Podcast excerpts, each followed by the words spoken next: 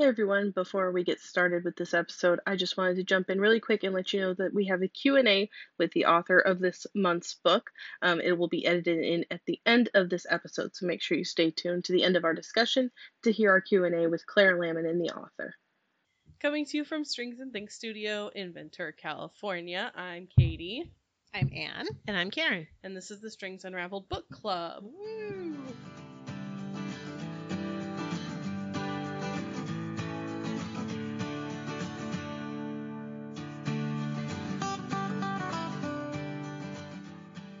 We are reading today um, Across the Formidable Sea by Claire Laminin. Well, we're not reading it today. Hopefully you've We already read it. reading I was so Um, excited. I really finished at plenty of time. Good. No, I finished mine.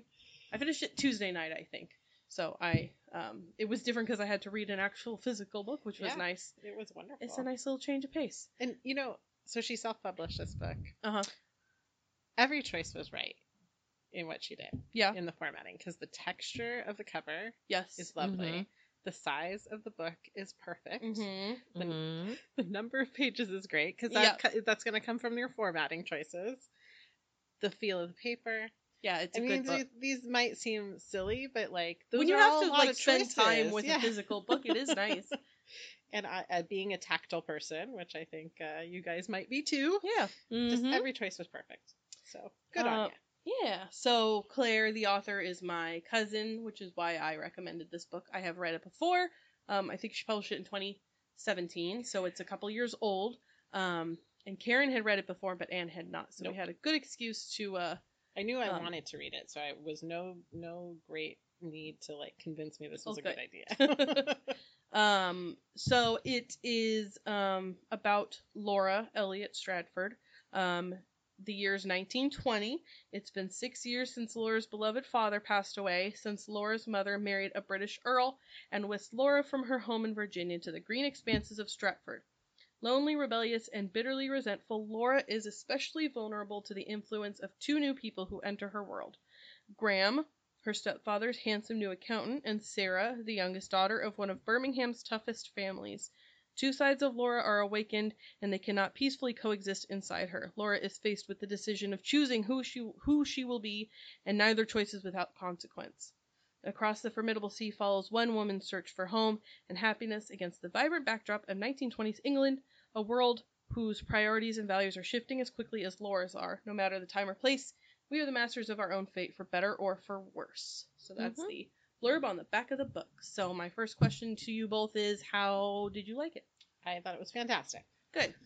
I loved it so much when I read it into the first time that I put a good read. I never do Goodreads recommendations, Oh, and I like a did one like a review, and I Uh-huh. did one right away because I loved it. And it's funny because I was kind of reviewing um, recently the Amazon reviews from throughout this time, and it's just really fun to read so many great comments Mm-hmm. about the character development. They all love that the the main antagonist Laura has flaws. They're not trying to make her look perfect like a superhero, but you kind of love her and hate her at various times, and you don't really hate her. you're just kind of upset with her. well, I just I'm laughing because there's this moment um, where I'm like, this is such a low stakes thing, like um, intrigue that she's creating when she asks for this letter. Um, and I and no, no, that was not low stakes. The- No, yeah, no, that wasn't. It seemed That- like it, but it wasn't. that becomes life or death. Like, yeah, literally. I I really ended up loving that choice of actions Mhm. because it ended up so unexpectedly. Yeah, there's a whole murder in this Yeah, book. Yeah. Yeah. I, I must have forgotten that because when I read it, I was like, oh my god, he- he's dead?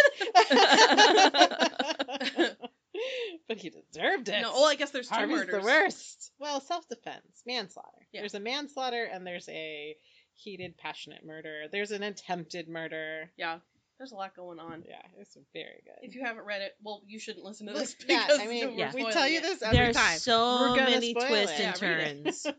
It's not a long book. And You think you know what's gonna happen, It's you hard don't. put down. Yeah, you can get it on Amazon. Yeah. It is hard for me to discipline myself into reading a physical book sometimes. That's Yeah. why I, I fall back on audiobooks because that's so much easier to slide into life. So I kept making these daily reading goals and like easily surpassing them. Yeah, same. I I really had a hard time putting Mhm. it down. I had like a chunk of book left, and I was like, oh, I got to get through this. Like, Yeah. I got to do it by, you know, what is today? Thursday. Yep. It was easy. yeah, no problem at all. Yep. Like I kept counting down. I'm like, okay, and you have five more days on Saturday, and I'm like, and I finished it on Saturday night Yeah. because it's, re- and that's when it's getting real good. yeah, yeah, it was a fun read. Um, so so there aren't book club questions questions specifically for this book, um, but I have our Oh, generic list we can um, go through. So, um, More book club should read this. yeah, and compose, exactly. um, yeah, smart person make Yeah. a list of questions for this. Um, who was your favorite character? Um. Ooh. I am gonna sneak one in. Mm-hmm. Surprising. It's gonna be Vera. Okay. She's not there very much. No. But she, like a lot of these characters, I wondered what they were doing off screen. Yeah. Yeah. So, what has Vera been through? What has she seen? you know that she is the matriarch and kind of the queen of Birmingham. Yeah. And um And and, that she has these sons, Aaron and Jeremy, who are so capable in their own ways. Yeah. Um, and this lovely, like Sarah's a great character too. I, I love what I love Sarah, Sarah. does for Mhm. Laura. Um, I think Laura is very dynamic because, just as you said, like she's love hate. Yeah. know? Mhm. like oh, this flippant girl. You know. Yeah. Well, I Yeah. mean, it makes sense. and yet like i you know i i i liked her um so but my favorite is vera i was i want to know more about vera hmm okay can we just start making plot requests Yeah, Claire, if you're listening to this, if you write a sequel, we want more Vera in can it. you go back in time just a little ways Uh huh. Yeah, yeah, yeah. and tell us A more prequel. about vera A yeah prequel. Ooh, yeah See, why Yeah. were you in my head? You stole my answer, dang it. Because I just remember both times thinking, wow, the you know, these guys seem tough and then Vera, then co- vera, then Vera right? comes in the room. yeah, i mean Yeah. she's I'm like, wow. And she's not I, I get the sense in my head that she's not a big physical person, no, No, but I don't think Sarah so. sounds Sarah's like a, Sarah sounds like a little like fairy I, child. wor- I wonder where Aaron comes from because he's supposed to be so big and know, burly. I know. And Jeremy's not a very big guy either. I don't think he's supposed yeah. to be huge like his brother. No. No. no, but wow, the power that Vera commands and the respect. Yeah. What has gone through her life that wanna she is know. Yeah. yeah. We need an origin story. Origin story. I, wa- future, future. I was um pleasantly reminded how much I liked George, her Yeah. stepfather. He Yeah. seemed so nice to her, and like he genuinely cared for her. Um, and she did for him too. You know, they yeah, they I like to terms with seeing each other. that evolve because, um, like I love that that part of Sarah that like you you never stop mourning someone you love, Uh-huh. And especially a parent, and um, I could really you know identify with her on that. But she she made room in her heart for George. Yeah, She she took him as he was. yeah. It's it's easy to go down the like evil step parent route Yeah. because that tends to be how I think it happens a lot of times in Yeah. real life too. Well, I But- think that's what Laura wanted him to be too. Like, Yeah. like when we It would have been so much easier for her Yeah. to want to leave if she hated him. But look, him. how many years did it take of her trying to provoke him, and he did not give in to it? Well, it's it's like you knew she didn't want to like him the way that she antagonized him and the way she was describing him at first. Right. Like he's trying to get me by not reacting. yeah. Obviously. Reverse psychology. Um, I remember when the book came out and I read it initially. My hope, my like a lot of people in my family also read it, and I remembered as I was reading it how funny it was that like the moms of the family, like my mom and my aunt, they were both like, I I understand why she chooses Jeremy, but like as a mom, like Graham's such a nice guy, and I remembered that I'm like, oh, poor Graham, but I I understand, but you know, I just remembered that dynamic that was like, oh, but but but but what Well, about Graham? Graham sounds like a dreamboat in his own right. Oh, a hundred Mhm. percent. like yes. Yeah. but Laura needed to choose her own path. Like Yeah. yeah. Yeah, that's true. but yeah, Graham was not a bad catch for sure. Yeah, at the beginning when it's just Graham, you're like, this is so nice, it's so romantic, he's such a sweet guy, and then Oh, Jeremy as soon as in, Jeremy and then shows you're like, up. oh, oh. But yeah, and then you know at the end when she's like, no, okay, I'm gonna marry Graham, and you're like, no, what about Yeah. Jeremy? No. Yeah. Um the next question I have is what was your favorite part of the book? Favorite part of the book. Hmm. Well, I, I, I love how sh- how the book is sewn up. Like I like the climax. I love how all of that tension unties itself. I mean, not without consequences for Right. people, but I I like how Laura can I like I like how it ends. I like how Laura is- like yeah. takes control. She thinks she's powerless and she doesn't have place in this world that she's in and she instead finds that those are the exact things that are going to take care of her and Jeremy and get them out of trouble. Yeah. You know, she goes in there and she blackmails the The people pleaser, yeah. yeah. and and it works. I know that was so great. Yeah, there was so much that I didn't remember from the first time I read it. I was like, "Oh my goodness, look at that! Go Laura!" yeah, that was fantastic. Yep. Um, I like the whole scene. Like I, I imagine it like a movie, like Mhm. when they're going horseback riding with her little Mhm. brother and them Yeah. playing, and it was so cute. That is adorable. Yeah, I liked all the like the horse aspect of it because I'm I'm not a horse person. I like Oh. The idea of a horse. I don't want to ride one, and I probably don't want to pet one because they're kind of scary. But like, I like I like the idea of a horse. I yeah, I would like to, I like the idea of having horse mastery. Like the 12-year-old little girl in me that read Oh, yeah. every horse novel ever published wants to be a horse person. But in reality, I feel very similar. They're kind of big and scary. And Yeah. I don't know how to be around them. Do you have a favorite part? I don't because I Love just love. it. all- I do. I know it sounds lame to say that, but it's so well composed. Yeah. The way you think what's going on, and then something else pops up. yeah. My favorite part is just how well written it is. I was the fact that you lose yourself. I, Mhm. c- I Yeah. easily lost myself. The rest of my family stopped existing. All the things I needed to stop reading to go do were not important. well, I'm a bubble bath reader, so definitely got very pruny. nice. I was glad that when I read it, Hard I to do with a Kindle. Kind scary. of Don't do dangerous. that. You put it in a bag. Don't do that. Um, but then you can't really flip the page. No, I Um, I tried. I've tried in this 2000 when it was new. the first time I read this book, I was afraid I was blinded with the fact that Claire's It's my cousin and like my best friend. That I was gonna be like, oh, but it's it's incredible, you know, because she did such a good job. But I was glad when I read it a second time. I mean, maybe it still is. I still think it's incredible, and I still think it's a good book. So, um, if you have She's- other opinions, She's don't tell me, related to me, good. and I totally feel the same. Okay. yeah, just stop. yeah, I will say, like, you I appreciate actually, the fine work of someone, and they just happen to be related to you, Yeah. not a factor. I I started the turning the first few pages with kind of a critical eye because she's you know just a normal person Yeah. that I've met, and I'm like, okay, well, she's just a normal person, yeah. but nonetheless, she's a very talented author. Um. So the next question is: Did you race to the end, or was it more of a slow burn? Did you save it and read it real quick, or did you space it out and enjoy it like over time? Or I think for my reading habits, I read it pretty swiftly. yeah, I it wasn't. I'm not a like sit down and read a whole book in a night anymore. I mean, as a anymore. But if you could convert that into adult uh, time to apply to reading, it's like I sat down and read it in one sitting. Uh-huh. it was a it was a quick read, and and as I've said several times, it was hard to put down. I devoured it the first time, but the second time, I procrastinated a little bit, and then I devoured it a second time. yeah, it's always a, a juggle when it's when we do the book club because I want to finish it close to when we record so Right. it's fresh. But not short myself on time. Yeah, so it's a balancing act. So I think I waited until I had about two weeks to read this, and that was perfect. And but I read it mostly in like a couple big chunks. Yeah. But um, yeah, it was fun to read again.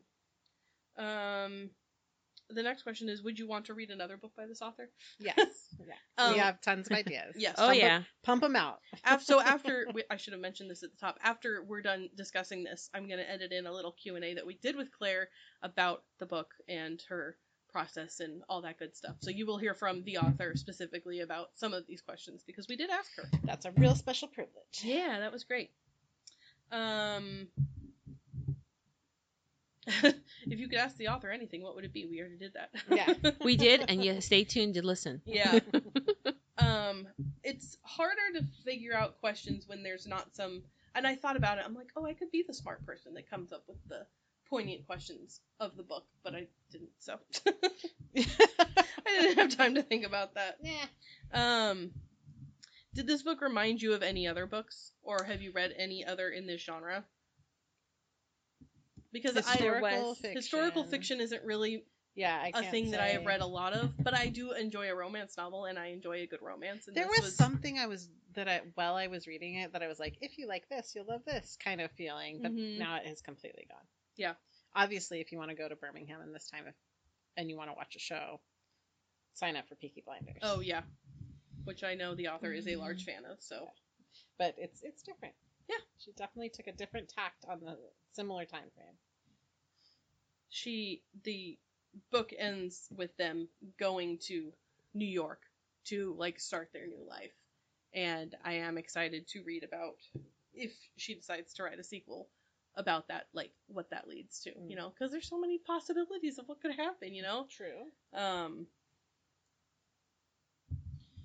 I want them to have a falling out and not end up together uh, and be like estranged lovers who live in the same city and are they going to ever end up back with each other? mm, I don't know. Oh, that's I guess that's not up for us to decide. No.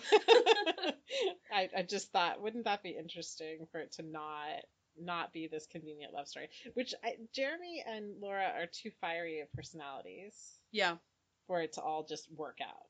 The conflict in this book didn't come from the typical romance place, which is like a disagreement that brings them apart and then they come back together at the end. No. You know, they're pretty they're partners throughout the entire thing, That's pretty much. Point. Yeah. You know, the the conflict doesn't come from between the two of them That's because true. it's sort of like a like a slow burn for them to end to end up together Yeah. and decide to be together that that happens basically at the end of the book and you're Yeah. like well when are we going to get there but all the uh um conflict comes from actual conflict you know what i mean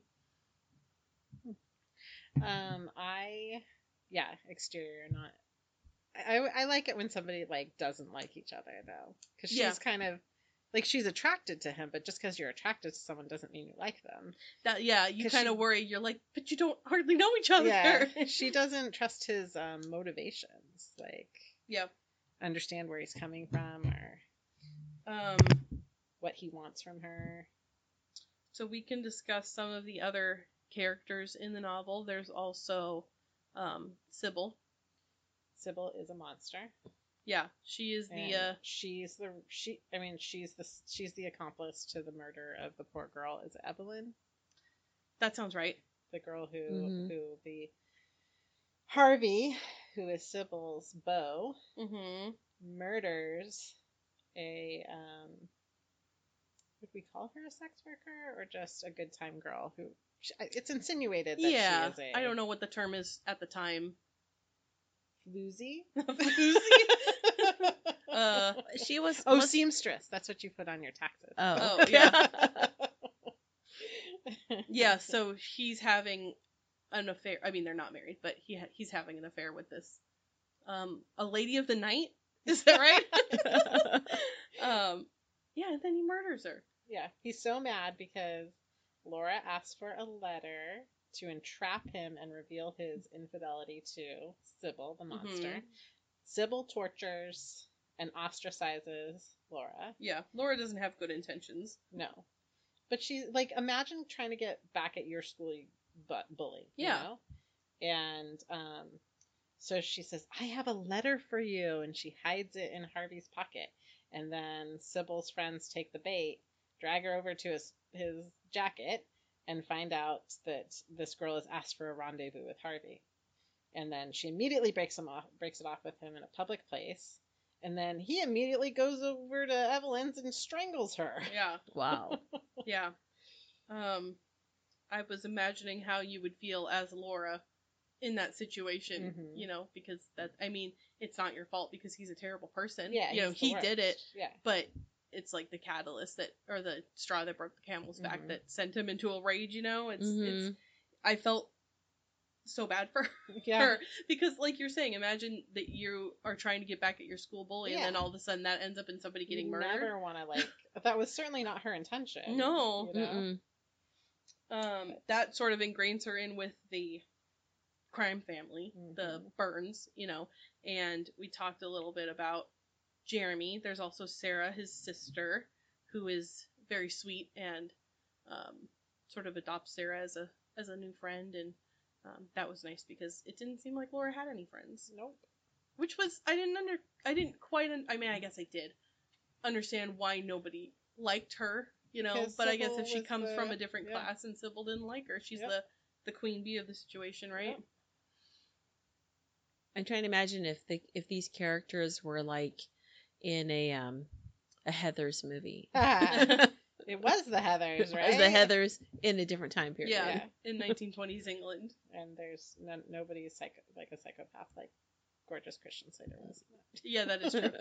well, maybe. well, Harvey was, Yeah. but he's, he's not delightful. No. Harvey, Um, Harvey is the worst. Yeah, well, he gets And he his- deserves what he gets. Yeah. I still feel bad for I felt bad for Laura at the beginning and then also when he gets what he gets and Laura Yeah. is right there to see what happens. Like well, she's, oh, he's Mhm. strangling her. Yeah.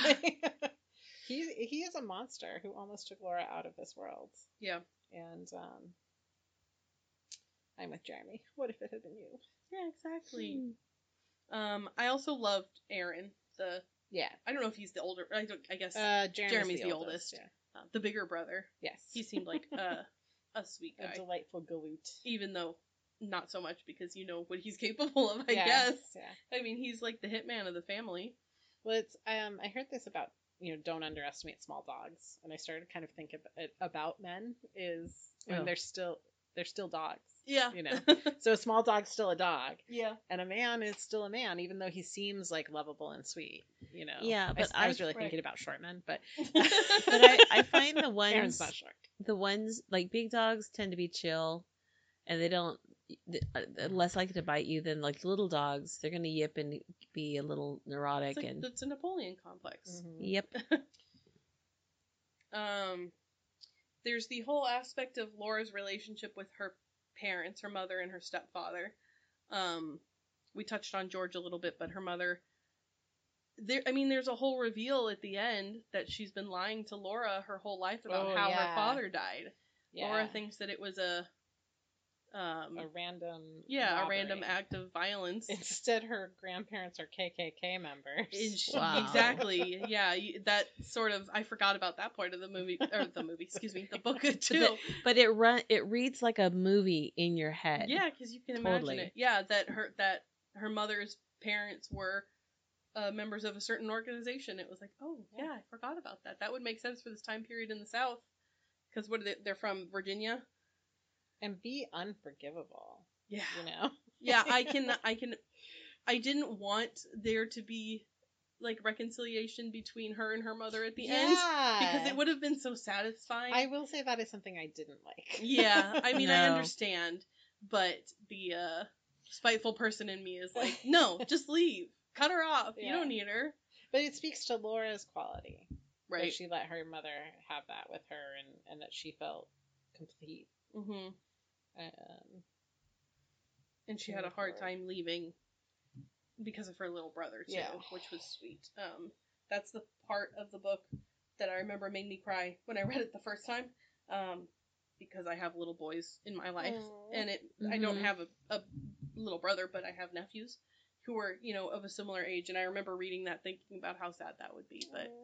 um you can't blame her for wanting to get out and live her life and also um can't remember her brother's name uh Jacob. jacob yeah um i'm sure he'll miss her but he has an Yeah. exciting life he gets to ride Yeah. horses and he gets to be a little He's a little lord. lord of the Yeah. manor right he's got a lot going on Everyone dotes on him. yeah you he's got maids to chase around the house and tease and horses to ride and all that good stuff so i don't know how much he'll miss her i'm sure a lot but Yeah. you know um who else vera we talked about a little Mhm. bit the uh the mother of the crime lord family and then there's the italians the uh the rival gang um what's the uh the sleazy guy's name that she Oh. dances with um Ooh, I can't remember his name i'll look it up because Luciano is the like the head. the head of the, of the yeah which I always like a good Italian, so I probably I'd probably be a, a tertiary character here, just one of the chicks with the Italian mob.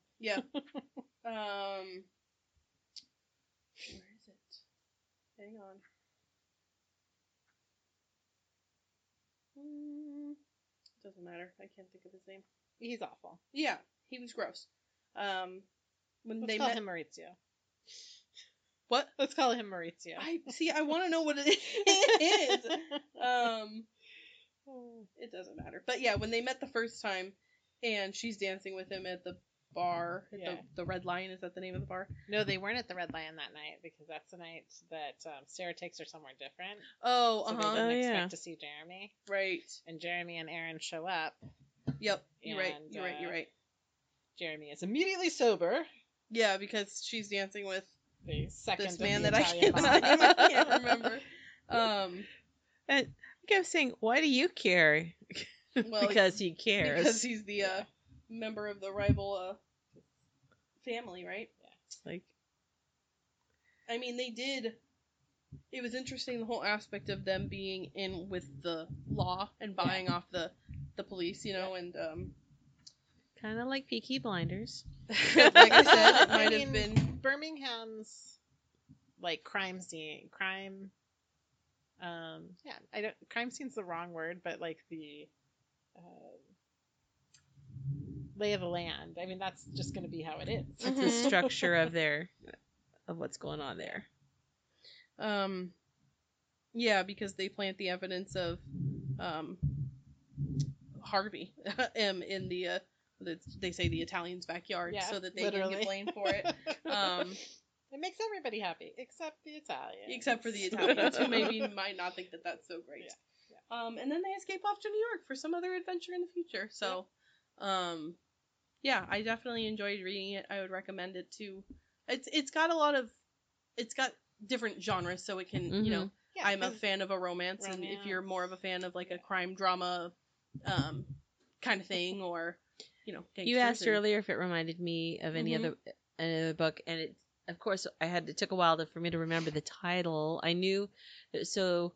Uh, Larissa Brown is a knitwear designer, and she wrote a book and a sequel to it, which is sort of not. It's kind of a sequel and kind of not. You know, like the sequels that have they reference characters from the first book, but they're not really it's about the, same, first book. Same universe. Yeah. Uh-huh. It's called A Beautiful Wreck.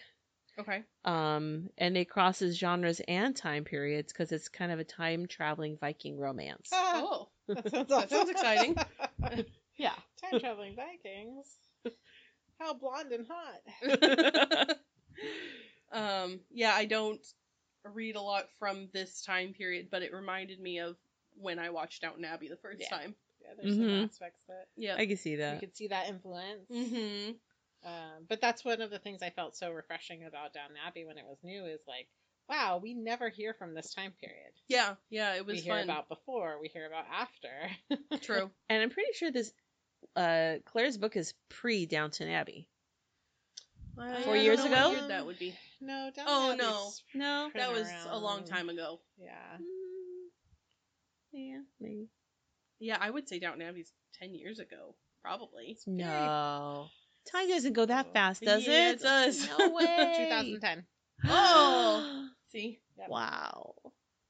Dang. Katie wins I'm this so one. we can't say that uh, Downton Abbey was inspired by Across the I mean, Formidable we Sea. can say whatever. Unfortunately, We can say whatever we want. that's true. Yeah. We might it is be- our podcast. we might be You want- stretching you want things, true facts? but wouldn't that be awesome if that were true? You know, there's a lot of times where we, rumors you wish were true because they'd be awesome. yeah,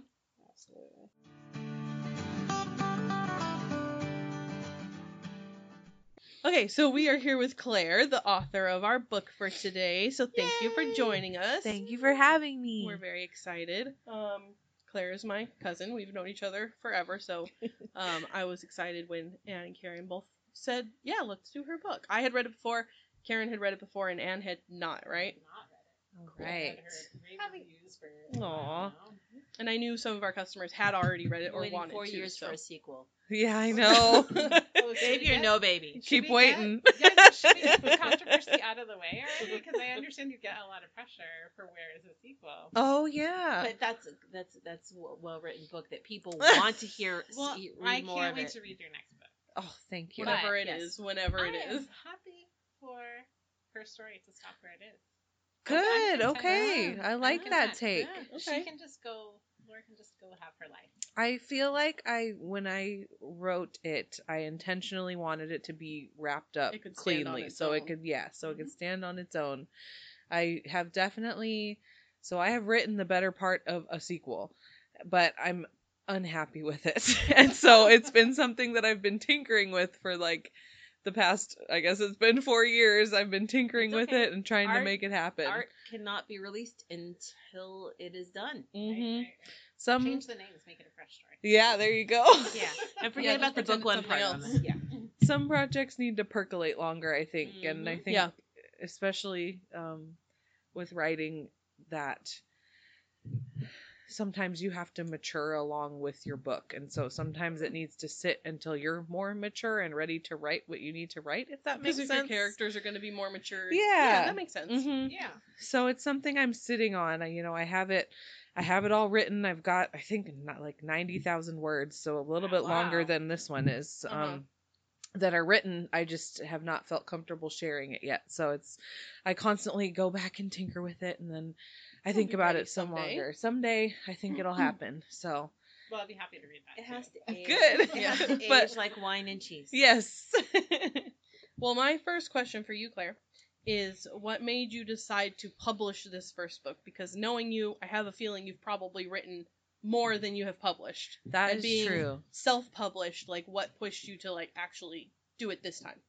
so I have written other novels in the past, um, and I've finished other novels in the past, and this to me was the first book I felt like I wrote it and I was proud of it and it was readable. And it was an interesting kind of time in my life because I had a lot of other things going on, a lot of other projects, I had work going on. And I had thought about trying to go the traditional publishing route and Mhm. sending out queries and, um, you know, finding an agent. And I think eventually that will still be in my future. But at the time, I was just so curious to know if other people thought what I had written was readable that Mhm. I decided to just put it out in the world and see what happened. And it was a really good experience. Um, I learned a lot from it, uh, just how much work goes into the self publishing process and um, how much work it is to market yourself because, you know, when you're traditionally yeah. published, they do all that for you. Yeah, it's a lot of work. so it's a lot of work um but it was such a it was a fun way to learn and it was a fun way to realize that hey i have this within me that i could write a book that Yeah. other people would Mhm. enjoy reading and so it was a test for me and so it's been um i think just a learning experience and eventually i think i will try and go the traditional publishing route with whatever i do next uh, as long as if it's not the sequel to Yeah. this um, so for my next book, I want to try and go the traditional publishing route because I learned a lot from this Mhm. and um, gained a lot of confidence. I think that I didn't have before. So So how difficult was it to like press go? Like when it, when you decided you were gonna do it, like I feel like for me, I would get to that point and be like, okay, I'm gonna publish, and then be like, ooh, but I'm scared. But like if I sent it to a publisher, that probably takes so much longer. Yeah. It's out of your hands. It probably doesn't feel as like here here we go. You know what I Mhm. mean?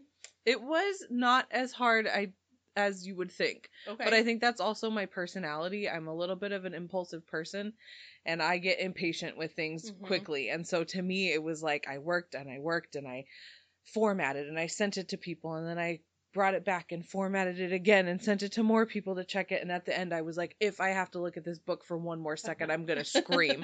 and so I had to I had to edit and tweak until I got to that point and then I was just so happy to be done with it that I couldn't That wait to press the button. all right. And I still have moments of I shouldn't have pressed the button. Oh, no. you know, you go back and you think, "Oh, there's still things I could have changed," which I think is natural, but um it's in your hands. Yeah. To do a different edition. Like, um, yeah. I know there's authors out there who take back their work and do that. Mm-hmm. But I mean, That's totally the beauty of self-publishing too. Yeah. There's a lot of freedom there to like whenever I want it to be done, it can be done or I can I can change Yeah. it or I know for me, if I'm working on a big project, I get to the point where I'm like done or almost done, and I'm like, I hate this. Mhm. And then I'm like, I hate this stupid thing. And then I finish it, and I'm like, do all the work, it's done, and then I'm like, oh no, I actually really like it. Yup. You my most favorite thing. Yeah.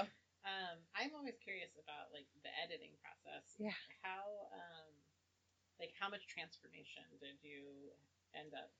Oh wow. Um it went through gosh, I couldn't even count the number of drafts. Um I mean, when I think so I'm a millennial, right? I typed the whole thing out on a computer. Um so it You went didn't through write it with a quill. I did not write it on with a a quill. Sadly, I am not one of those people with my typewriter like Hemingway like clacking away. No, I was on a computer in Google Docs for the most of this. I think there's so much more freedom. that. Like, So- you sat down with pen and paper, even it's like Right. So it's hard to know like how many, you know, variations it went through in the early Mhm. stages, but once I had reached a point where I realized it was a book, I did actually print it. Um, and I went through, I want to say, at least four iterations of being printed and penned.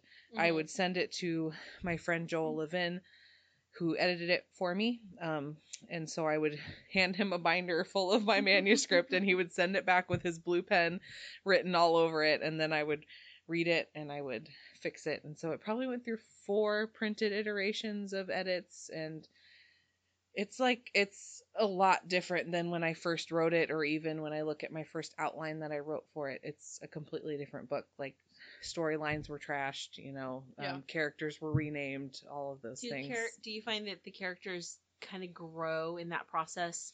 They get more in the editing. They bloom and develop into something different. I think so, absolutely. Yeah, they you get to know them more the more time you spend with them. Yeah. It's Did you get sick of spending time with any particular character? Which character were you I I don't of? think so. No, I love them all. It's hard to say. None of them Really? Even Sybil? even Sybil, I love her.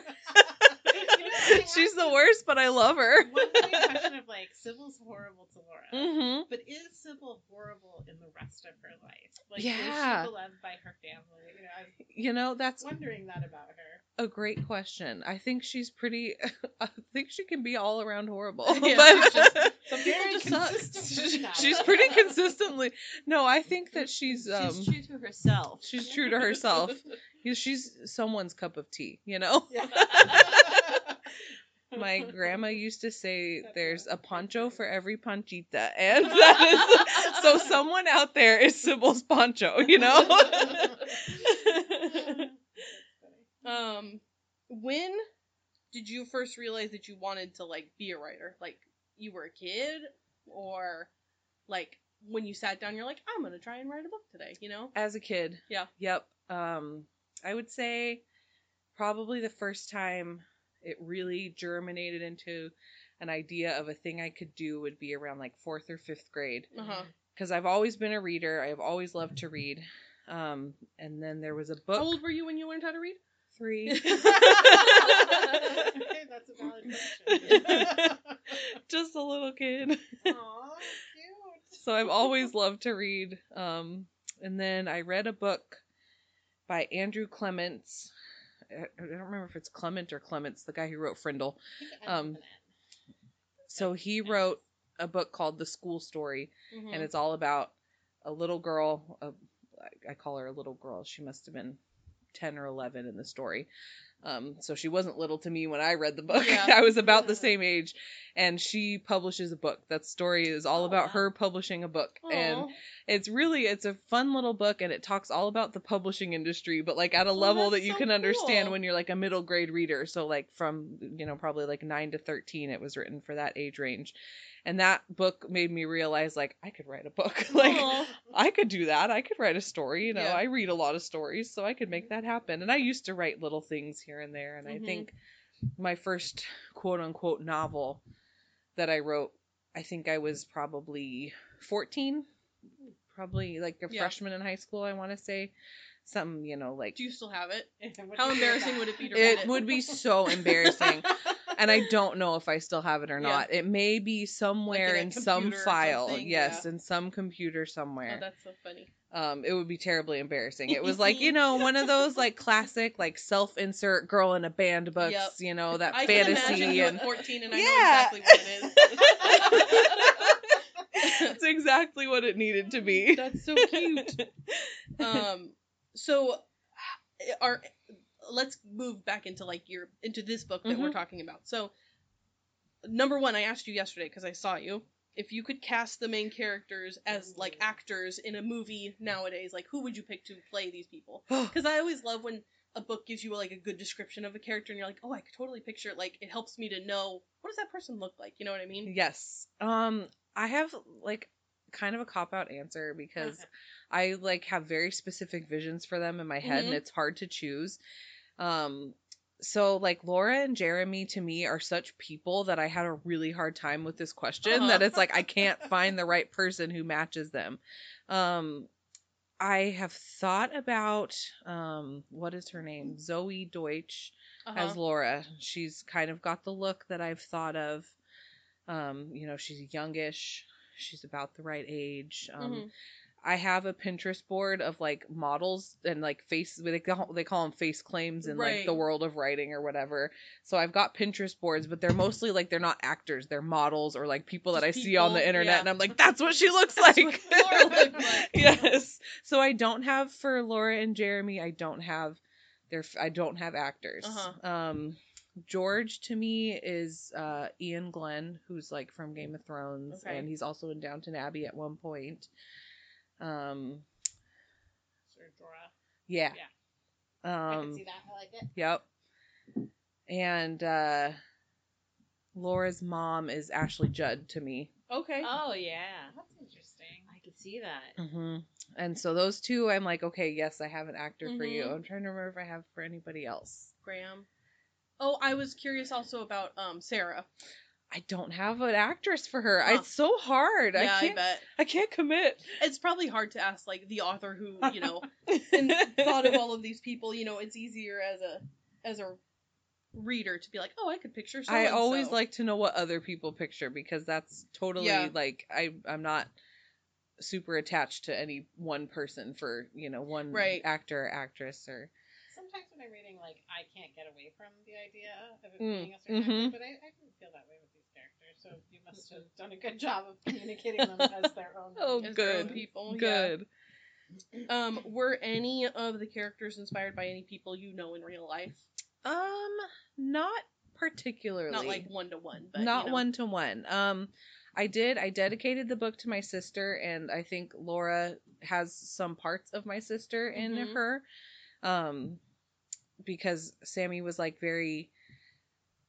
Uh, sh- I got a lot of input from her in the beginnings of when I started writing the book, and so I think that Laura has some of her, some of her qualities, and I would kind of draw on that when I felt stuck. I could see that. Um, but other than that, definitely no one to ones, and Yeah. just you know, kind of, you you know, you pick things up from observing people, but n- nothing, nothing directly from my life. Okay.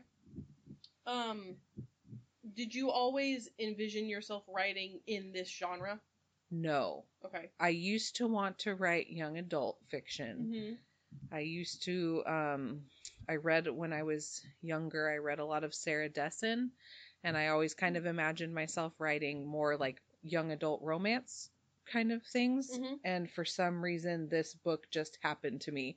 This is the only book I can honestly say just happened to me. It was Uh-huh. like one day the idea came and it all came out, and it was just there. It was like I had the plot, I had the characters, they all just came, and then I've kind of been stuck in historical fiction since. So Yeah. it's interesting how it happened. I didn't expect that to happen, but But it just fit. I'm not mad at it. Do you think you'll stay in this time frame, or do you Um, other the book I've been working on most recently is um in the early 40s, so I'm moving up a little bit. Um so I'm I'm interested. I think I will stay in the 20th century. I'm not interested in much earlier than that. Mm-hmm. Um but and I eventually would like to write some contemporary too. But um I don't envision myself going much earlier than like 1900. Yeah, that makes sense. That's a lot of research. Yeah, I I imagine it's a lot of googling of like, Oh, gosh, what kind of car did they have All in this the time. Yeah. Um. What other authors have inspired you, as far as like I guess this kind of like genre? Have you read a lot of yes. this time frame? Um I'm sorry, my brain is totally blanking right now. There's one particular author, and I'm like, I should know her name. Um, her it. name is Robson. Her last name is Robson. Hold on. She's googling. Yes. Um. Do do do do do. Jennifer Robson is her name. okay. She wrote a wonderful book called Somewhere in France, um, which I found very inspiring around the time that I wrote this. Um, and I think it was very well done. Um, I don't read as much historical fiction as I probably should as someone who's writing in that Uh-huh. genre, but I also find that a lot of historical fiction is written either in a lot older um, time frames or World War II. And Yes. I am I am always delighted by this, this period of time. Yeah. It just isn't that much. I enjoy this time period a lot too, and so it's um so refreshing and so like a lot happened. a lot happened. Yes. Um The influence going forward. there's yeah, it's such an interesting time period and um there's so many different like facets that you can focus on that I just find it so interesting and so um, finding other authors who have written in that time period. There's a great um, series by Libba Bray, who's one of my favorite authors. Um, wrote a book called The Diviners, which is more supernatural but also is historical fiction. Mhm. and all takes place in the 20s that is fantastic and i find her very inspiring um the way that she she writes very fresh characters for historical periods um so i would say jennifer robson libba bray Okay. um i'm sure there's more it's just one of those okay. things I it's didn't- hard to I didn't ask you these questions ahead of time, so you didn't have a chance to prepare. So that's fine. Um, have you taken any? Well, the places where the novel is set Hmm. seem well flushed out. So I'm curious if you have taken any literary pilgrimages to these places, or are they just inspired by research? And, i wish yeah. just research Yeah. in this book i have not been to these places i did a lot of research i did a lot of looking at pictures and google maps and Yeah. all of those things I um love Google Maps. hmm I use it at work sometimes, and I'm like, it's like I just went on a little trip. yeah I like Yeah. to go walk the street, see what the neighborhood's like. Yes. Um, my next book that I'm I've been working on is um, in a setting I'm much more familiar with, and I'm really excited to. I feel uh, like you might have told me what this is, and if it's what I'm thinking of, I'm also very excited about. yes, it. I'm looking forward to getting to write something that I'm a lot more familiar with. Yes, It'll be it'll be interesting. Nice. Um. What? Okay, I have two hard questions for you. Okay. What's your most favorite book? Oh, geez, you're bringing the tough stuff. I know. my most okay. My you can, most like, favorite book. asterisk if you have like of genres, but I'm sure that I do, but my go-to answer for this book for this question is um excuse me, The Divine Secrets of the Ya-Ya Sisterhood by Rebecca Mhm. Wells. Mhm. That has been my favorite book since I was a teenager. I have read it probably more than any other book, just gone back to it. It's like a comfort book. Mhm. I think it's beautifully written. I love the characters. I love the setting. To me, it's like a perfect book. nice. So I would say that. Okay. Recently, That was my other que- one of my other questions is what's your favorite thing you've read this year? ooh, this 'Cause Claire year has read a lot of books. this year I challenged myself to read 52 books, Oh, um, wow. which is yeah, a book a week, Yep. right? How Yep. many weeks are in a year? 52. 52, right? Okay. Yeah. So I challenged myself to read a book a week because last year I challenged myself to read, I think, 50 books and I did it. And so I was like, this year I could totally do 52. Mhm. Um, and somehow I've read 68 books already this year. Oh, so I've been going crazy. So I'm going to look at my recently read list just to make sure Okay. I'm not that forgetting not- anything because through the cracks. Yes, because I have read a lot of things this year. Um, I've been reading a lot of romance, which is so fun and it goes quick, and so that's kind of helped me up my up my numbers this year. um, but happy with the book let's see. I know. I'm like, look, I read a book this month.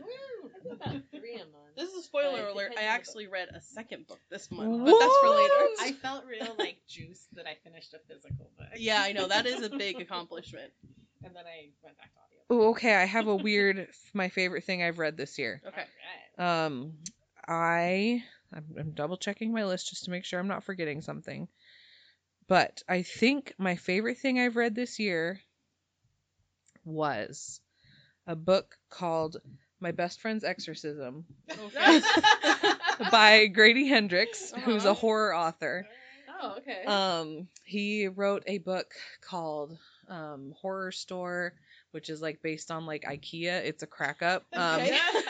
He also wrote a book that I haven't read yet, but it's I think did, called like The Southern Girl's Guide to Slaying Vampires. It was really big last year. I haven't read that one yet, but that um is totally up my alley. yeah, it's supposed to be good as well. But I read My Best Friend's Exorcism, um, which takes place in the 80s, Mhm. and it is like Stranger Things meets The Exorcist Oh. meets like oh, gosh, I don't Valley even know what meets Valley Girl Girl. almost. Yes, it's got like all of my favorite things. It takes place in the South. It's got wonderful female friendships Uh-huh. and it just it really moved me. It sounds strange, but that sounds nice. it was it was really scary, but also it was like it ended up being more about friendship and about girls like coming of age and And nice. slaying being friends. and, and slaying for bad things. Yeah, uh huh. and I thought it was just so clever, and like the setting was so interesting, and the characters were so memorable, and you know, I don't want to spoil anything about it, but you know, the the Exorcist comes, and you're expecting like the young priest and the old priest, like in the Exorcist, but it's actually this like big beefy '80s like fitness guy, and the whole thing is just. I thought it was very clever. Apparently, they're making a movie of it. I can't wait. Well, that sounds fun. It was, I think, my favorite thing I've read this year. nice. I love that. Highly recommend. Um, my other hard question is, who's your favorite author? Ooh, ooh, great question. Um, I love so many authors. I know you Um, read. You tend to read a lot from the same author. I think. Like, Yeah. They have. Yeah. If I find them and I like them, um, who who's my favorite author? I am a big fan of Rainbow Rowell. Mm-hmm. Um, Fangirl's one of my favorite books I've read of the past. I would I say have, five I have read years. that one because you told me to, and it was very cute. yeah it's i love that book and i love her and her style and just Mhm. the way that she looks at things and her turns of phrases i think um i already mentioned libba bray but i think she's fantastic Mhm. her um great and terrible beauty series is really good she's got a great one um that i can't remember the title of right now but it's like a I think it's called Beauty Queens, and it's like the female version of Lord of the Flies. It's a bunch of Oh. girls on their way Oh. to a beauty pageant, then their plane Oh, crashes, and they all get stuck on an island together. Lord of the Flies. Oh, This is so Beauty good. Queens tearing each other up. Just It's it's a delight. Um, Libba Bray's fantastic. Uh, I think she's wonderful. I already mentioned Sarah Dessen because she was like formative to me as a young reader. Mhm. Um, she's also one of my favorite authors for that reason. I think. Um, who else? Have you read A Blade So Black? No. It's like a modern urban take on um on Alice in Wonderland. Ooh, It's really and there's a sequel to it. It's Okay. really really good. I'm gonna add that to my list. All right. Um, Willa Cather, as far as like Ah. classic authors, Yeah. Okay. is Yeah. one of my favorites as well. Um, Song of the Lark is one of like my favorite books, which I think is the like um epigraph in this book in Across Oh, the. Formidable I Sea. think you recommended it. when not when Laura recommends it. Yes, it is one of my favorites. Um, and I also love um. Goodness, um, Heather Cocks and Jessica Morgan. They wrote um, a book called The Royal We, and its sequel is The Heir Affair. Um, but they also write one of my favorite blogs, and so they're one of my favorite authors. I think they're very witty, and I enjoy them a lot. Nice. So is that a- That's plenty. so many fine. answers? it's so hard Um, to choose. No, that's that's fine.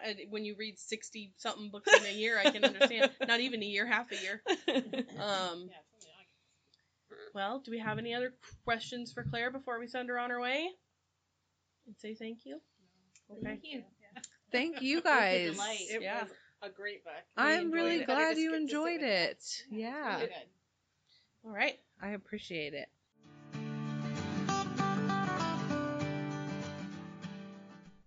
Well, anybody have anything else to uh anything else they want to talk about? Uh, any book recommendations? Um, I actually read another book this month, which was surprising because I don't normally, but I did a lot of quilting, so I had to listen to something while I was doing it.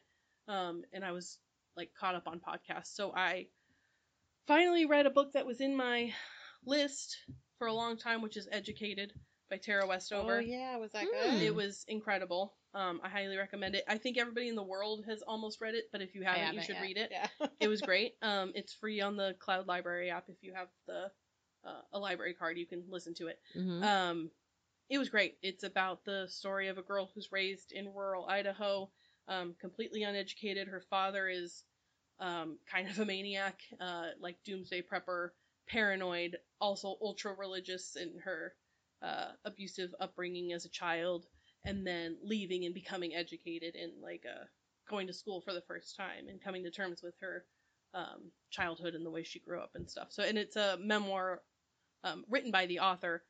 Um, it was very good. And I saw that the author is, or somebody mentioned to me, the author is doing a um, speaker talk at the Civic Arts Plaza later this year. Ooh. And I thought that would be great to go to, but you have to subscribe to like the whole series, and I'm not spending Mm, five hundred dollars on yeah. tickets for the Civic Arts Plaza. No. Otherwise, I would very much have liked to go. But if you have tickets to that series, you should go listen to her because the book was really, really great. Um, I wasn't sure about the emotional journey that was going to take. it was hard to listen to at some points. It was good that I was that I listened to it while I was doing something else. If I Mm. had to actually read the book, I think it would have been a lot harder um, because there were some aspects of her life that were difficult to listen to. So, but it, it was very good. Um, it's one of those that I think is going to stick with me for a long time. I'm going to remember it for a long time. I remember my mom reading it years ago and telling me you should read this book, and then I mentioned it to her. She and she, it brought her back too about how much she enjoyed it. So, highly recommend. Very Hmm. Anybody else? Karen. Okay, so the book I'm going to recommend is technically a cookbook, but it is so so much but it book. is so much more because uh, it's called Jubilee Recipes from Two Centuries of African American Cooking. And I, yes, I have already started making the recipes, but Toni Tipton-Martin went and spent years just going through every bookstore, old bookstore, libraries for every kind of like old, old um, recipe book of various things that um, Mm-hmm. uh, antebellum or Uh-huh. and, and beyond and um and up to modern times and it, it kind of goes with the um and the other book I was reading about how African American farmers bring Oh yeah. are, are so important to our culture, but even their cooking is such a part of our culture and the stories behind some of the recipes and the and some of the traditions was just really really insightful and beautiful and that sounds good. um and the food recipes are also very tasty. I like. I have not made the shrimp one on the cover yet, but it is but as a lover of all things shrimp and crustacean, it will be on my on my on my list. I have made the black eyed peas. Mm. Um it's much better than like I have memories of ch- of my childhood in Texas and and and parts of St. Louis where with black eyed peas and I did not appreciate them then Mhm. or maybe they just didn't cook them this way. But these were so delicious. It was a it was kind of a black eyed pea and red rice Ooh. Recipe, so it delicious. was Supposed delicious. to be a New Year's Day recipe for uh, good luck. hmm And there's stories about that. Oh, nice. Sounds great. And Okay. um, yeah, so and their collard green recipe is pretty awesome. I love good collard greens. hmm She's got a couple different varieties of those recipes, Mhm. but um, I'm disappointed that the bugs have taken over the collard greens and Mm. in my in my garden. yeah, all our leafy vegetables bolted while we were on our trip. So, Well, all done. I will say I was worried about that on, my trip, but my eldest went out every morning and watered, and Wow, boy. He he did. He, this young man took care of the family. He he made food. He had food for people on other nights, so they didn't have to do. He, yeah, he was like a natural nurturer. He was aw- it was awesome. Uh, uh, and um, okay, so I have this structure where the cucumbers are, and um, let's just say some of them could star in very racy videos, I just saw, I just and saw, they were taking down the structure. I saw a video Seriously. of this like Jack dad of the Killer Cucumber. or uh, yeah, XXX. I saw a video of this proud grandpa who was also growing cucumbers, and it was hanging from a structure, but he had built a little like platform for it that like came down and supported the weight of it because it was also threatening to fall off early. he had a banana hammock for it. I went to the men's section and I rigged this. we'll say I juiced them this today this week, and they were so Oh. good. Um, but yeah, so Nice. Jubilee by Toni Tipton-Martin. I highly recommend. Um, it's like I said, it's a cookbook and and stories, which are really awesome. Sounds fantastic. Um, I would like to recommend the almost legendary Morris sisters. I just heard about this book just this week. It's um, by Julie Klam, and it's these women are like legends in her own family, Okay. and they're these sisters who never married, or no, they had they one of them married for a little while, but basically they were unmarried women in New York, made a grip of money in the stock market, and all kinds of like gregarious stories of their lives. Uh-huh. What's the title again? the almost legendary Morris sisters. So she wanted to know the real stories of Uh-huh. these women, and she spent. uh, it's supposed to be like an untangling of what the true story. Oh, oh, yeah. um. So the thing I read was like. Basically, you should just acknowledge that all of your family's stories are not true. or highly exaggerated. Yeah, because they grow and change, and details change. You know, every Oh, time you access a memory, it changes. But this, it just sounded amazing, and it is from like this sort of time frame. I, I would say it's like tur- their turn of the century That um, sounds like women. would be fun to read. It's a novel. Yeah, one of the Morris sisters later became a successful Wall Street trader and advised Franklin Roosevelt. The sisters lived together in New York City. None of them married or had children, and one even had an affair with J.P. Morgan. It's a it's a memoir. It's Oh, not okay. a novel. Yeah. That sounds fun. Um, so I'm looking forward to, to Great. starting that. And I guess it's my month to choose. And gets to pick our next book. So what are we reading? Um, I am going to throw us into, forgive the expletives, listeners, Nightbitch. It's not really a bad word because it is referring to a female dog. okay. Um, by Rachel Yoder. Um, it was recommended in um, the Instagram feed of our favorite local bookstore, Timber. Mm. Um, the plot is one day the mother was a mother, but then one night she was quite suddenly something else. An ambitious mother puts her art career on hold to stay at home with her newborn son, but the experience does not match her imagination. Two years later, she steps into the bathroom for a break from her toddler's demands, only to discover a dense patch of hair on the back of her neck. Oh. In the mirror, her canine suddenly looks sharper than she remembers. Her husband, who travels for work five days a week, ca- casually dismisses her fears from faraway hotels. As the mother's symptoms intensify and her temptation to give into her new dog impulses peak, she struggles to keep her alter canine identity secret. Oh. Seeking a cure at the library, she discovers the mysterious a- academic tome that which becomes her Bible, a field guide to magical women, a mythical ethnography, Okay. and meets a group of mommies involved in multi-level marketing scheme who may also be more than what they seem. Oh my goodness. An outrageously original novel of ideas about art, power, and womanhood wrapped in a satirical fairy tale, Nightbitch will make you want to howl in laughter and recognition, and you should. You Oh, should I'm howl as much this. as you want. So, Night That Bitch by fun. Rachel Yoder. awesome. That sounds fun. I'm excited about Uh, that. you can buy a copy at Timber Books or wherever your books are sold, uh, and you can also listen to it on Audible. nice. Well, that sounds fun. Yeah. Okay. Well, next month we will talk about that, I guess. So All right. if you um have any questions for us or any um book recommendations for future episodes, please tell us because we would like to um, read what you guys would like to hear us talk about. Um, and we will be back in a couple weeks for our normal, regularly scheduled podcast. So until then, um, we'll see you then. Bye. Bye.